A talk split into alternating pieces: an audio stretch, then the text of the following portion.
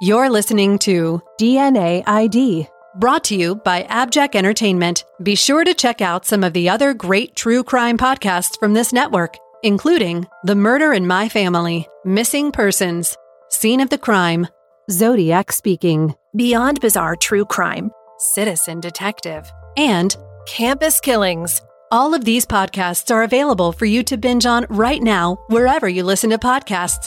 Subscribe where you're listening to this podcast so you don't miss an episode.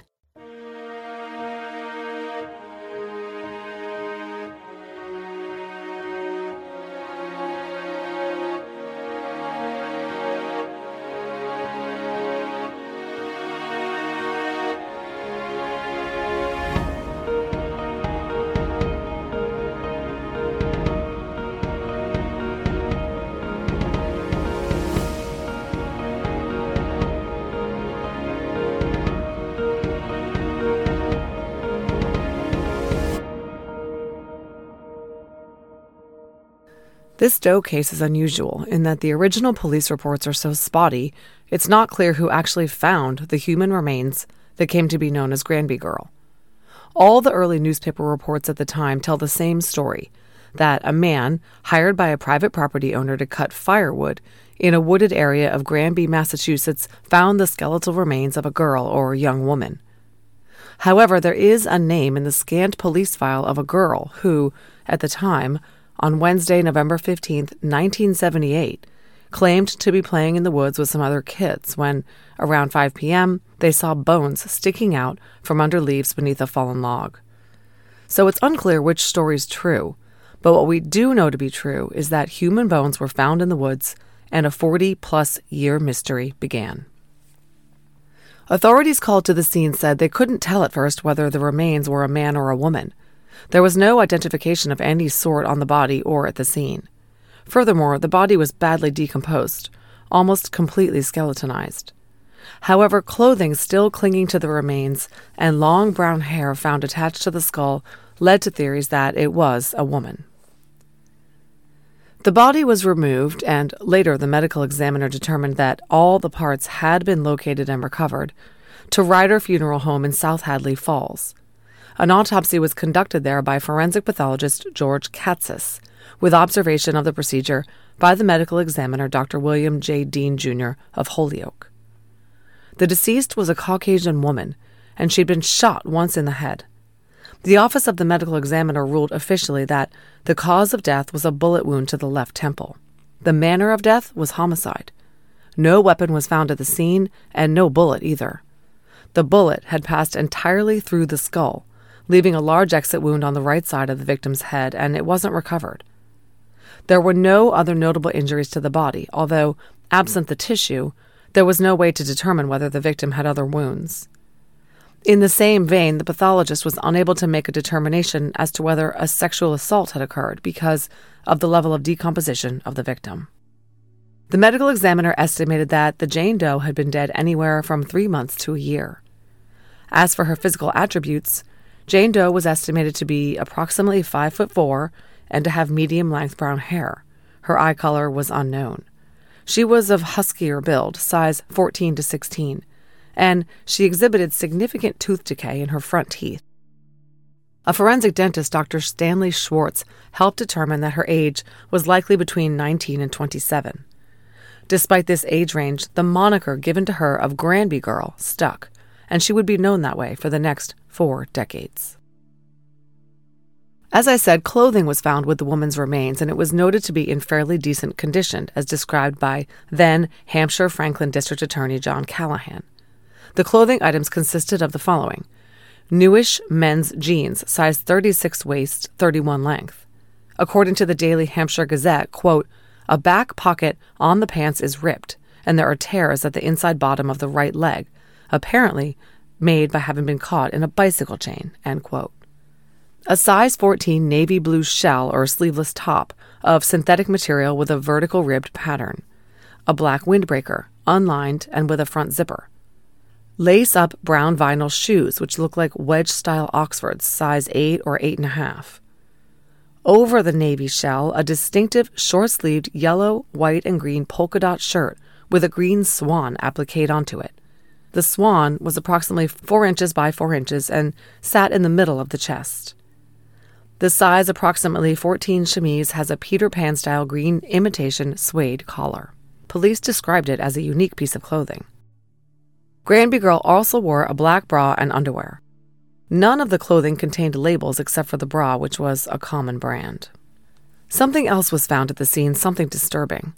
An undistinguished men's brown leather belt was around the neck area of the woman's body.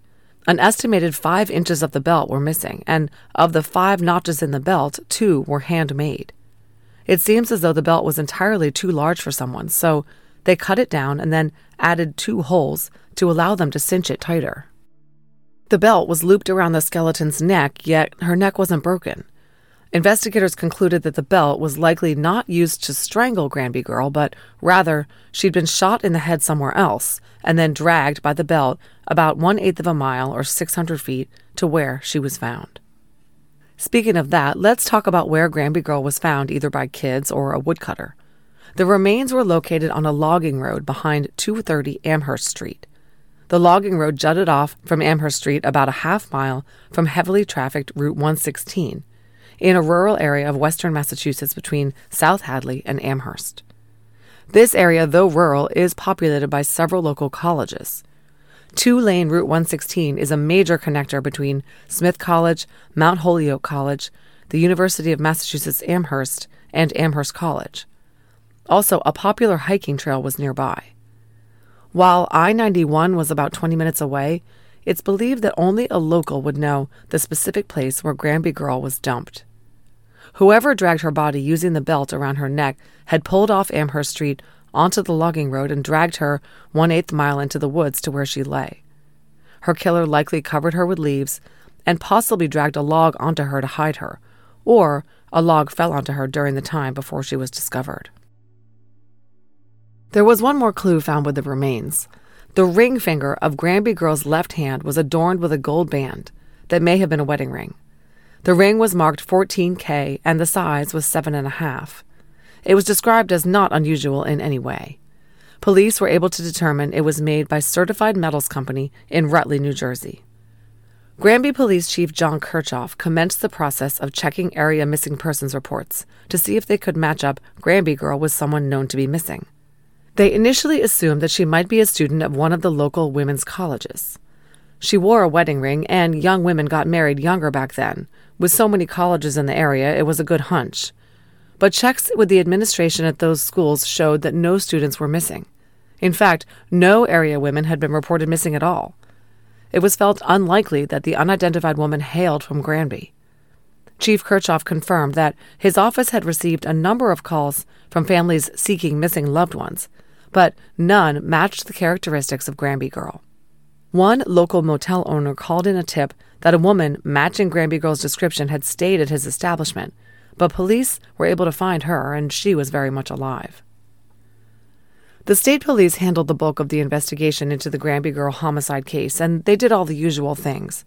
They sent her clothing to the Massachusetts State Police Crime Lab in Boston for analysis. They canvassed the neighborhood in which Granby Girl was found, hoping that someone might have seen a car pulled over or heard something. But since they weren't sure when Granby Girl had been placed in the woods, this was sort of a long shot. In January of 1979, with the investigation into the identity of Granby Girl at a standstill, the state police released a description of her clothing in hopes that it would trigger recognition by someone. But by the end of that month, State Police Lieutenant George Powers told the media that two leads that had been generated by the description and photographs of the clothing failed to identify Granby Girl. We're right back to base one, he said. In February, Powers said, quote, The case will remain open forever, but there isn't anything we, the state police, can do to pursue it. We are depending on someone else to come forward. End quote. Unfortunately, no one did come forward, and the case remained stalled. By 1985, it had not progressed. Lieutenant Powers said he had tried to track down where the wedding band had been purchased, but based on the manufacturer's distribution area, he learned, quote, the ring could have been sold anywhere. Powers had also contacted a local woman's clothing retailer and asked them to look at the clothing found on the body. But none of it was recognizable, and that lead also fizzled. Lieutenant Powers told the Daily Hampshire Gazette that Tufts Medical School was in possession of Granby Girl's skull and had determined that she was likely of Southern European origin. Of course, in America, that doesn't narrow things down. Another theory that was pursued was Granby Girl's badly decayed teeth, which indicated she might have been a heroin user. Again, that didn't help to focus the investigation. Lieutenant Powers pointed out about the futility of the murder case, quote, if you don't know who the victim is, how can you investigate? Police even went so far as to work with a psychic who claimed that the missing bullet was at the scene. A thorough search of the area turned up nothing.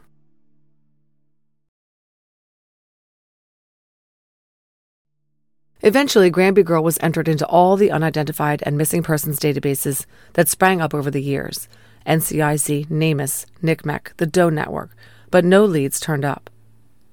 Even though her skull was retained by Tufts, Granby Girl was buried in the West Street Cemetery three days after her remains were discovered. A plain white cross marked her grave since she had no known name. In honor of the 20th anniversary of the discovery of her remains, in 1998, some citizens of Granby raised $500 to pay for a proper headstone. While it couldn't include Granby Girl's name, it read, quote, unknown, in God's care.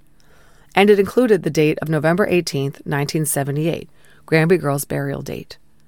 An unknown citizen or group maintained the gravesite and left an angel statue and occasionally flowers. Years passed. A Western Massachusetts woman named Kelly Dillon became obsessed with the case and trying to identify Granby Girl. She dug into the case, poring over potential matches for Granby Girl on missing persons databases like the Doe Network and NamUs. She bugged state and local authorities about the case, keeping them accountable and the case active.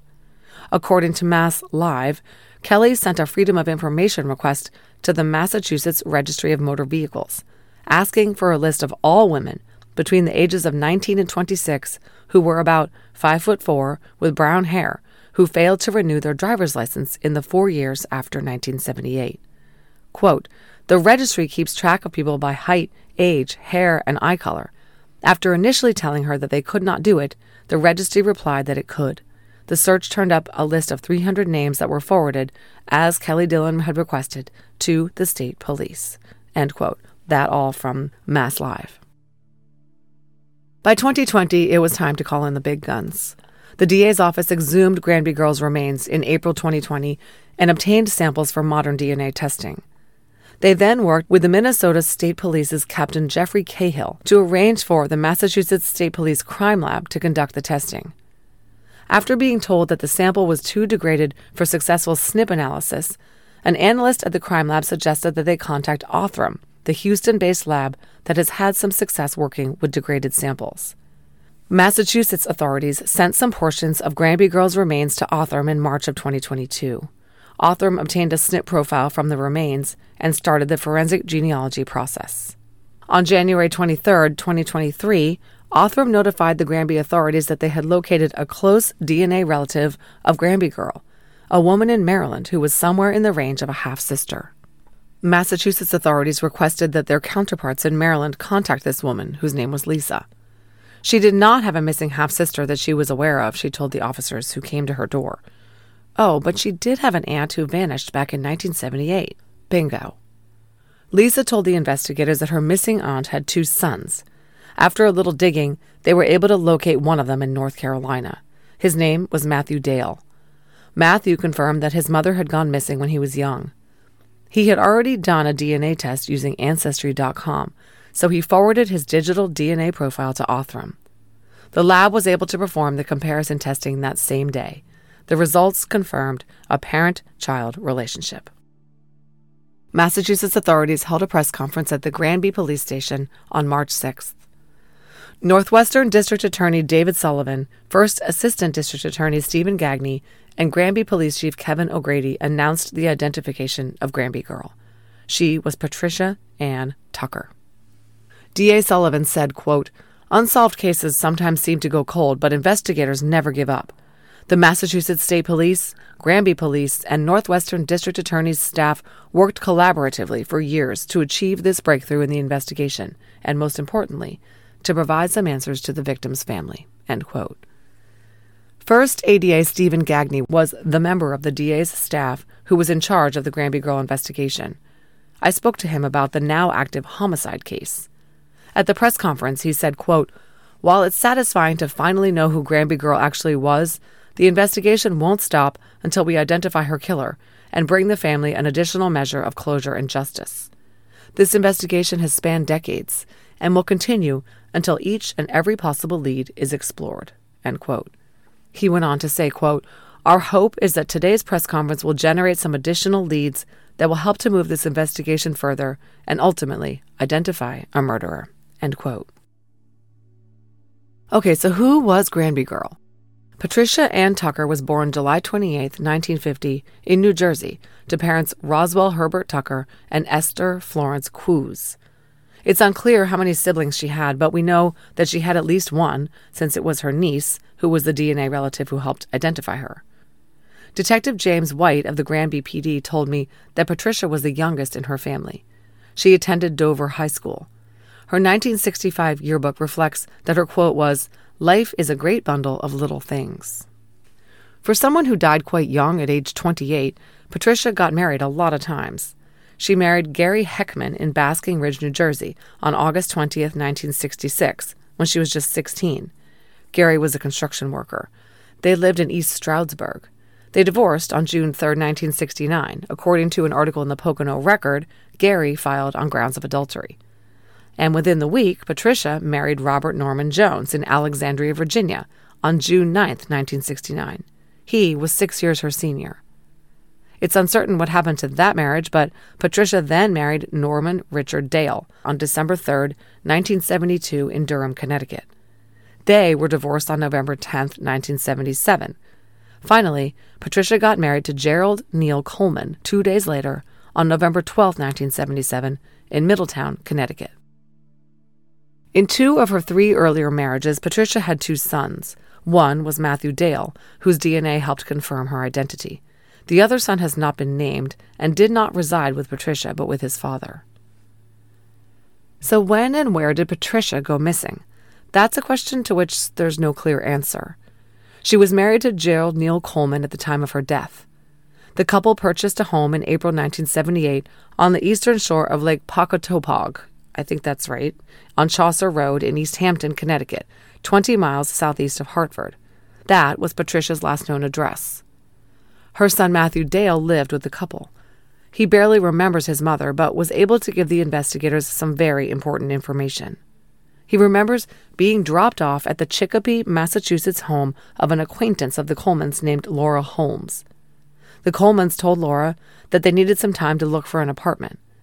The date on which Matthew was dropped off at the Holmes house on Taylor Street was August 8, 1978 so investigators know that Patricia was still alive at that time. But Matthew never saw his mother again. Modern investigators recently tracked down this Laura Holmes, who was luckily still alive and able to relay what little she knows. She was an acquaintance of Patricia's or Gerald's, it's unclear which. She told them that indeed, on August 8, 1978, Patricia and Gerald both appeared at her house and asked her to watch the five year old boy while they ran an errand. Neither of them ever returned. The old reports reflect that Laura received a phone call after a few days indicating that the couple would return soon, but the old reports don't reflect who the caller was. After a few days, Laura contacted Child Protective Services. That agency was not able to contact Patricia. Matthew was placed for a very short time in a group home and then was collected and raised by his biological father, Norman Dale. All Matthew has of his mother are some baby books she made for him, a painting of hers, and a photo of her. One would think that the involvement of Child Protective Services would trigger someone to look for Patricia. Unfortunately, we don't know exactly what happened or why an alert was never issued that she was missing. One thing we do know is that her husband, Gerald Coleman, never reported her missing. He died in a Massachusetts state prison in 1996, with no known mention to anyone of what had happened to his wife. ADA Gagne said at the press conference, quote, the investigation into Patricia's disappearance has thus far revealed no record whatsoever of Gerald Coleman ever reporting his wife Patricia missing. One might expect that your own spouse would report you missing. End quote. As you can detect from the tone of that remark, authorities consider Gerald Coleman to be the prime suspect in the murder of his wife, Patricia Ann Tucker. ADA Gagne understated things when he judiciously said publicly, quote, Gerald Coleman, although deceased, is certainly at a minimum a person of strong interest in Patricia's disappearance and death, end quote. Gagne told me that they have not uncovered any evidence that points away from Gerald Coleman and toward anyone else as Patricia's killer.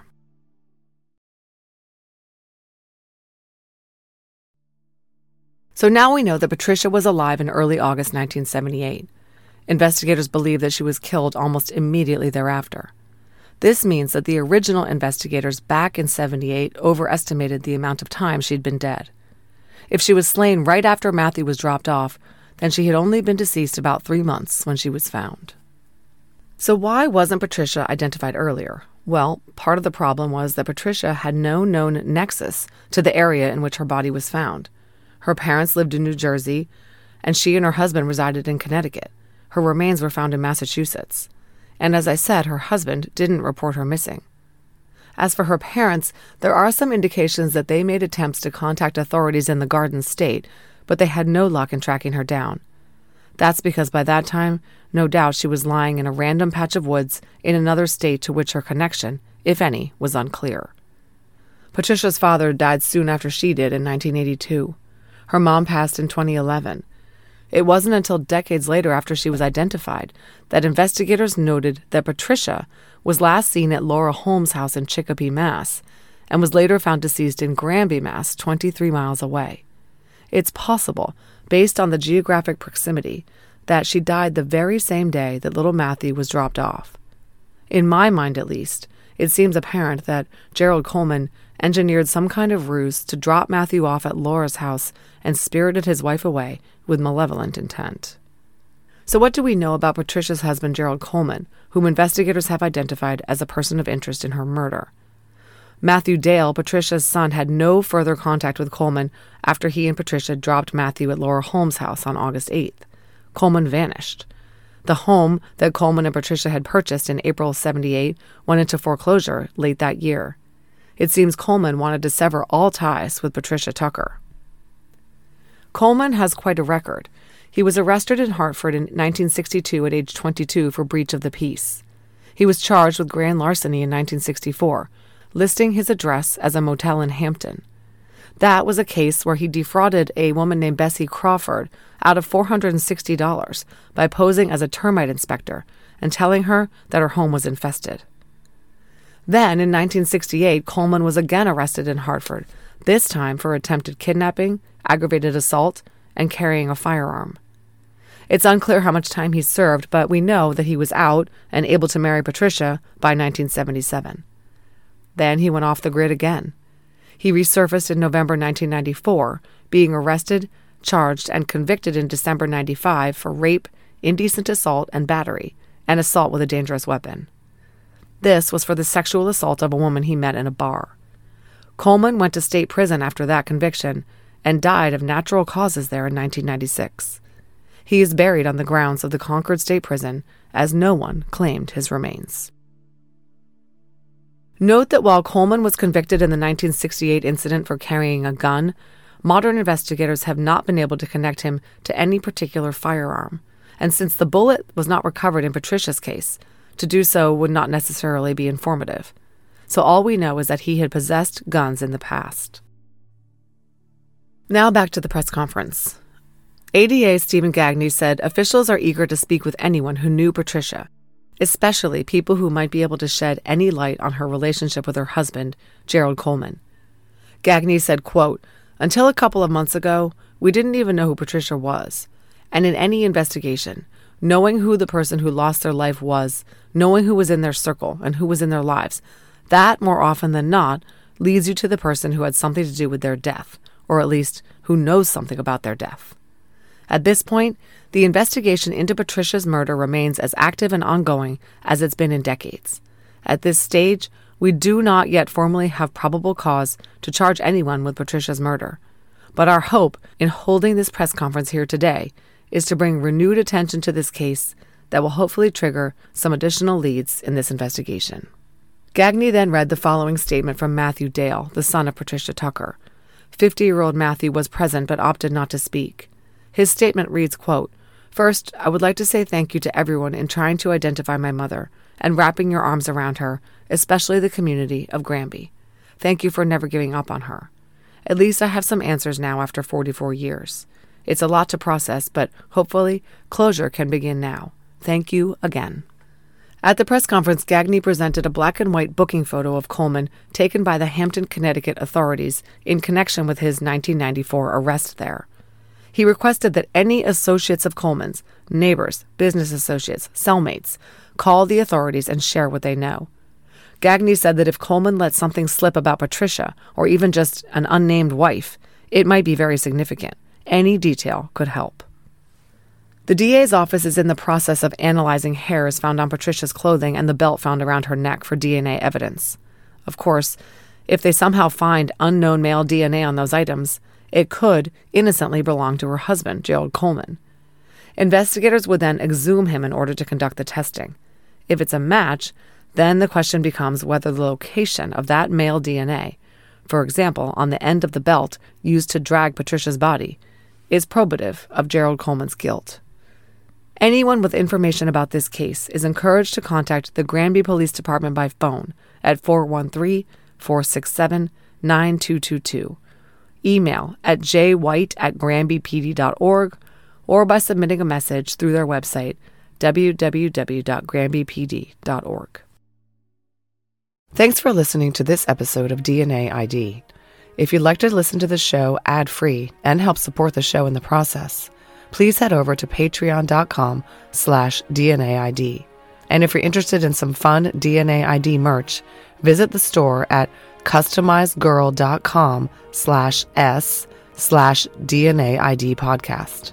To contact the show, please email us at DNAIDpodcast at gmail.com. Follow us on social media at DNAID Podcast on Instagram, at DNAID Podcast on Twitter, or on Facebook at facebook.com slash DNAID podcast. Finally, if you want to visit our website, go to DNAIDpodcast.com. You'll be able to get all the episodes of the show, leave comments on episodes that I can respond to, and you can even leave voicemails. You'll get all the latest news about the show and important updates. Find links to our social media, merch, and a lot more. It's really your one stop shop for everything DNA ID. DNA ID is written, researched, and hosted by me, Jessica Betancourt. It's produced by me and Mike Morford of Abjack Entertainment. Music by Connor Betancourt.